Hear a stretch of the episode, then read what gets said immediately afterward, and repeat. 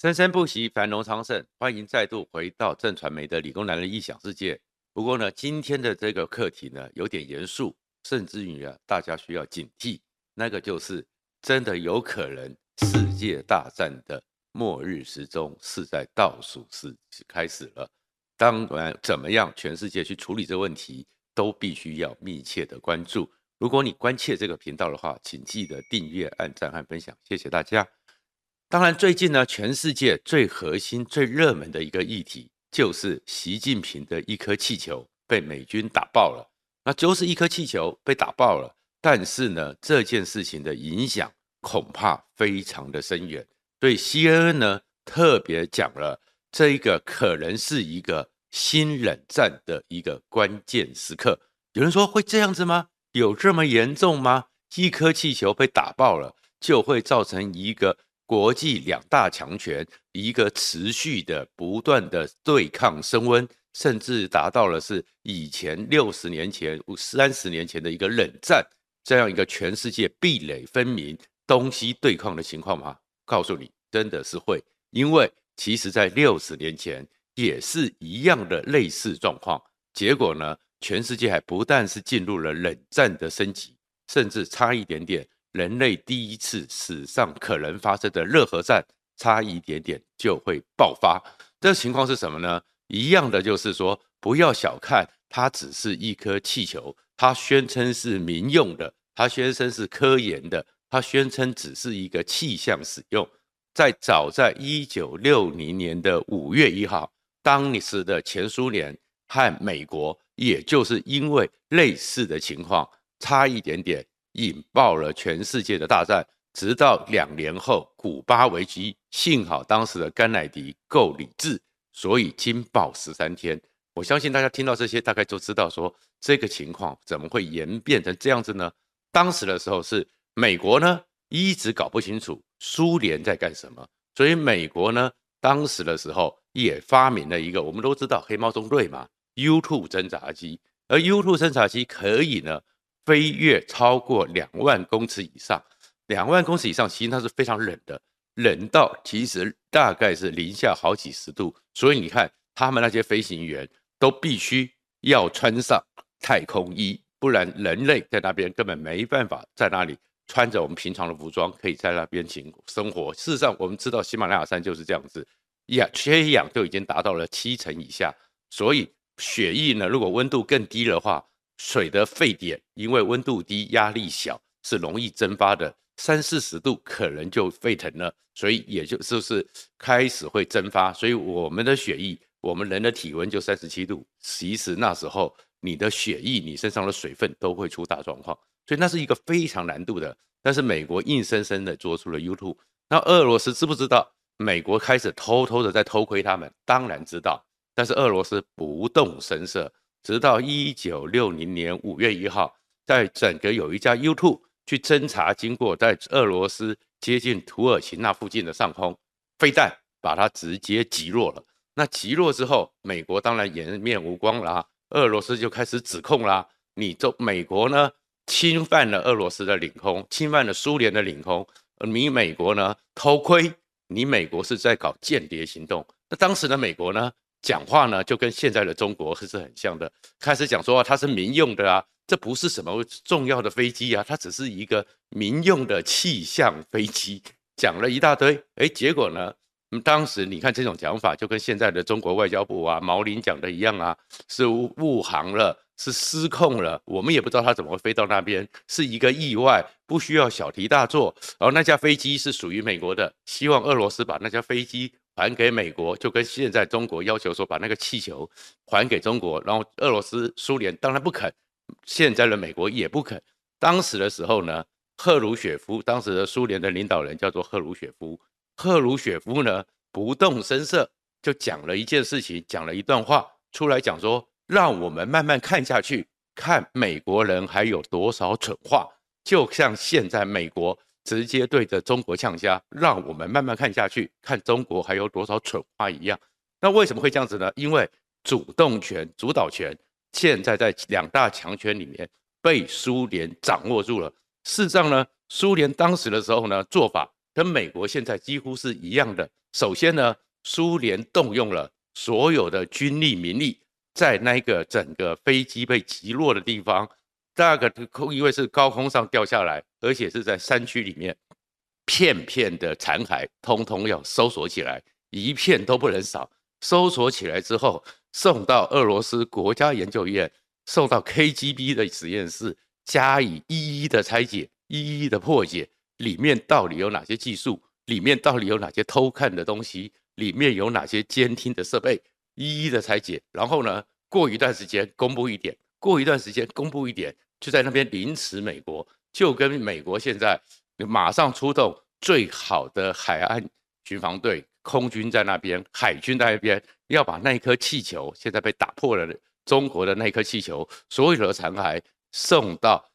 FBI 在维吉尼亚那个叫做匡提科实验室。你们不要小看说只是一个实验室，我们如果有看一些美国片的影集，CSI 犯罪现场那个最就犯罪鉴识最高等的实验室，我们看到不管是什么拉斯维加斯。不管是纽约啊，不管是什么地方，好像他们都很厉害。真正美国最高等级的 CSI 就是 FBI 维吉尼亚的康提克实验室。美国当然也会一一的把那个气球的材料、气球上面的晶片、气球上面有没有传输设施、气球上面有没有动力螺杆、气球上面的所有的一切，通通把你给查出来，而且以美国 CSI 的能力，哪家公司制造的？从哪个路径制造的，哪个技术制造的，它通通可以给你破解。那破解的原因就是美国准备扩大抓了这件事情，继续去展现你中国有偷看，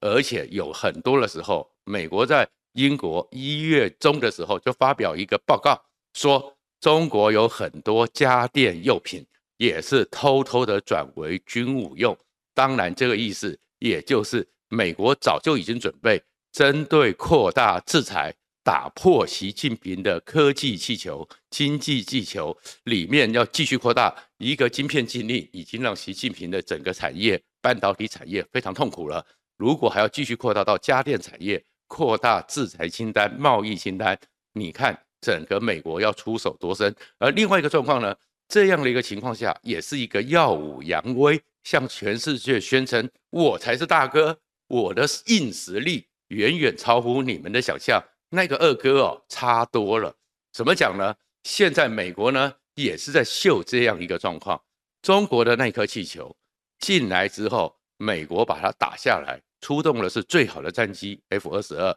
用的是最好的空对空飞弹 AM 九 S。大家看，就是要打下来嘛？没有，那是非常艰难的高科技。首先，刚刚讲的人类的战机。大概发到飞到一万公尺、两万公尺都已经很难了，因为后驾驶员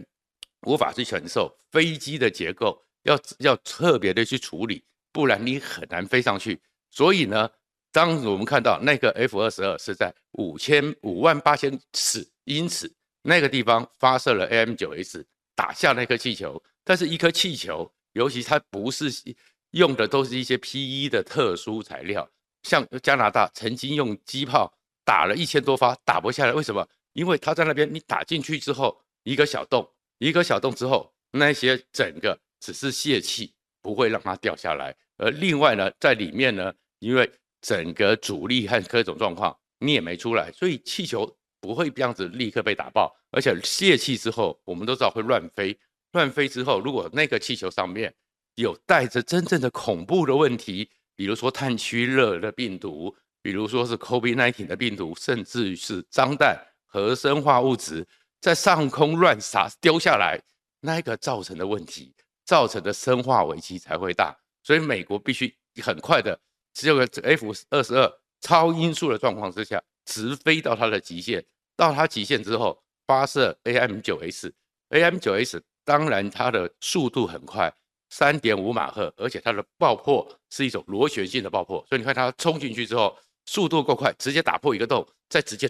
穿出来，整个中国的那颗气球，根据美国的媒体就叫做皱巴巴的舒洁卫生纸，直接带落，然后也就可以完完成了这个高科技。这里面其实美国有一些黑科技，其实是很特殊的。AIM 9S 就是响尾蛇飞弹，响尾蛇飞弹是追热的，可是气球上空并没有热源，没有热源，它不是打中下面那一个太阳能板或很多的设施，因为那里面可能有些电力有微弱的电磁波，它是直接打中那个气球本体。那你怎么瞄准呢？红外线追热，那不对，红外线成像，因为它那个气球其实雷达也不好侦测，雷达往往侦测的是金属材料，也不好抓到那个地方，所以整个美军的是飞弹的寻标瞄准能力，一定有一些特殊的科技，可以让那个整个导引飞弹非常快的、非常精准的打破气球。然后后来呢，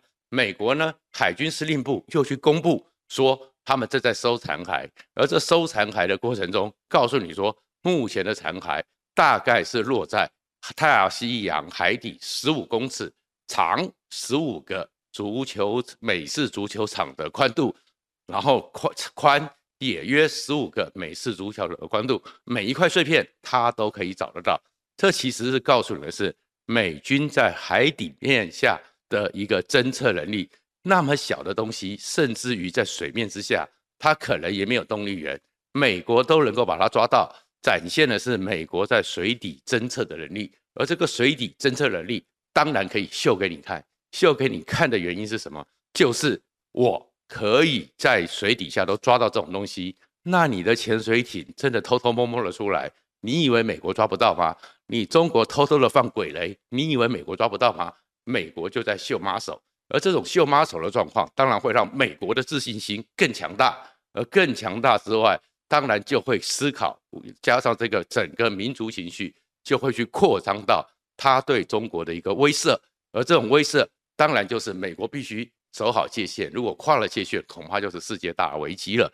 因为气球在头顶上飞过，对于前苏联、对于中国来讲，对于美国来讲，都是非常大的民族耻辱。美国地大物博，建国以来很少被外敌直接入侵过，所以因为至少很早被外敌直接入侵过，所以飞到美国头顶上，那就叫做太岁爷上动土。所以珍珠港事变那个事变对美国的一个情绪是罗斯福总统讲的，这是美国的国耻日。至于二零九一一二零零一年的九一一的那件事情，一打完之后造成这个状况之后。小毕小布希总统出来的是那个国家，那些恶人必须付出最惨痛的代价。所以你今天一个球在头顶上飞来飞去，虽然可能无害，虽然其实就是偷看了一点东西，而且事实上以现在的卫星科技，在天上也可以偷看很多，真的有那么重要吗？那是情绪问题，就跟前苏联一样，前苏联的时候，在整个苏联接近像是现在的基辅啊、乌克兰莫斯科附近。当然也受过攻击，可是，呃，西伯利亚本土，整个前苏联的过去的本土，在一九六零年之前，也没办法让希特勒的武力入侵过去。而日本呢，曾经呢，要曾经想要打过苏联，结果呢，日本也大败。所以对苏联来讲，头顶上也是不容许人家飞来飞去，所以会无限的升高威慑的能力，展现他的实力。而在展现的实力过程中，也是拉帮结派，告诉全世界我才是大哥，你应该靠到我这边来。所以当时的时候，整个 U2 被击落的事件之下，苏联马上是一九六零年，马上在一九六零年的十月，联合国大会在纽约的时候就要展现他的愤怒。赫鲁雪夫最有名的一个画面，那也是世界经典画面，就在联合国大会之上，赫鲁雪夫讲话之后突然脱下皮鞋，啪！桌子上给你拍了一下，粗鲁不闻，但是全世界被吓到，因为他这时候胆气大了，他证明他其实是压过美国的，所以接下来一九六一年，其实当时的俄罗斯、苏联，它的科技能力是略超过美国，所以呢，一九五八年第一颗人造卫星上了太空，是波里克，让美国就发现说美国落后了，美国的自信心，美国的很多的压力感都出现了。内部开始觉得美国没那么伟大，同时再过来一九拍了桌子，然后他就开始知道你有 YouTube，就做了第一颗的空对地的地对空的飞弹，直接就把你打下来。他的瞄准的能力、精准的操控能力，再给全世界吓到。而且是到，一九五八年全世界人类第一颗洲际弹道飞弹也是俄罗斯做的。所以在一九六一年的时候，俄罗斯继续的透过这个展现我的硬实力给美国看，给全世界看，想要去扭转东西对抗的那个拉帮结派的态势。接下来，加加林人类第一个出到太空的太空人，俄罗斯成功了。然后就在俄罗斯北方新地岛上空丢下了人类史上所创造出来杀伤力最强的沙皇炸弹。沙皇炸弹我们也讲过，它的一个爆炸的当量是广岛原子弹的三千八百四十六倍。你对这个数字也许没有概念，我们就看看最近大家非常关切，也非常痛心，然后希望赶快没平安没事，赶快救灾的土耳其大地震，七点八级，一百三十颗广岛原子弹的威力，就造成土耳其和叙利亚这么大的重创。那是一百三十颗广岛原子弹的威力。台湾九二一大地震，九二一大地震也当然我们这辈的人是非常的有记忆的。那个样一个情况，大概四十几颗广岛原子弹就让台湾受到这重创。三千八百四十六颗广岛原子弹的威力有多大？就因为这样子，所以苏联呢情绪越来越高涨，越来越有自信，最后。就是在古巴部署中程飞弹，引起了古巴危机。当然，古巴危机是国际关系和国际战略、世界历史里面重要的一个状况。《惊爆十三天》那部电影也拍得非常好，大家可以去看。可是，你就看到小小的一个所谓的自称是气象卫星被打下来之后，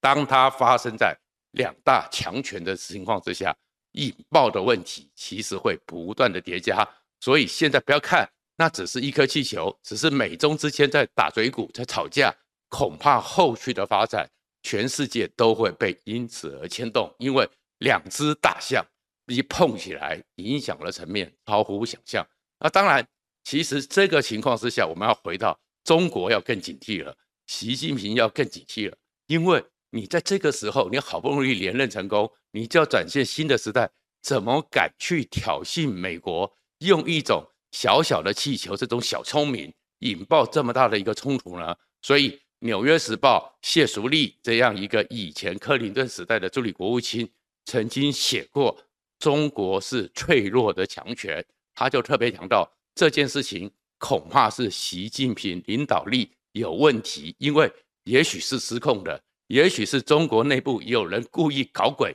就像二零一九年反送中一样，故意把问题情势升高，让习近平麻烦的一个状况。可是习近平是真的麻烦了，因为当年的美国和前苏联其实科技能力差不多，而在那个情况之下，美国已经启动了十年的阿波罗计划，所以等到阿姆斯壮上月球之后，美国的科技。横空出世的，遥遥领先全世界，直到现在，包含现在的半导体，包含我们小时候妈妈用的那个纸尿布，都是那十年美国的科技。而美国从此领先，而俄罗斯、苏联因为经济力终究不如美国，工业总体能力不如美国，最后一九九零年苏联垮了，而中国就是更差了，中国的科技能力。没有当时的前苏联这么的扎实，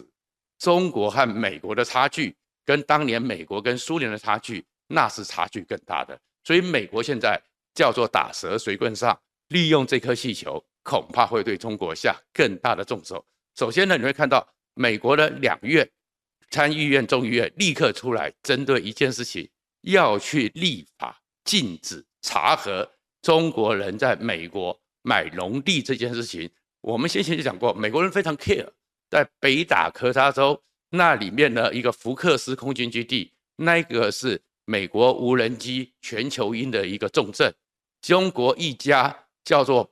一家所谓的玉米加工公司，在那边买了三百英亩的土地，距离基地只有十二英里。结果美国人都认为说你是来偷看，你是来监听的。现在抓到这颗气球，更是强制的要限制。中国人对美国的土地投资要严管严控，那为什么会这样子？甚至于还要立法摧毁气球不够，要摧毁抖音，因为美国会抓到这个情况，对中国的经济制裁，现在已经非常脆弱了。中国再打一炮，再打一击，再打一枪，怎么讲呢？因为气球飘在上面，我们不管怎样，它可能有太阳能板，它会有些能量，它有些能量，有些电源，但是你偷看，你监听，你那些资讯总是要传回到想要收集的核心单位，不可能是等到气球落到海上之后，中国才派船去把它捡回来，把里面收集的记忆卡拿回去吧？那传输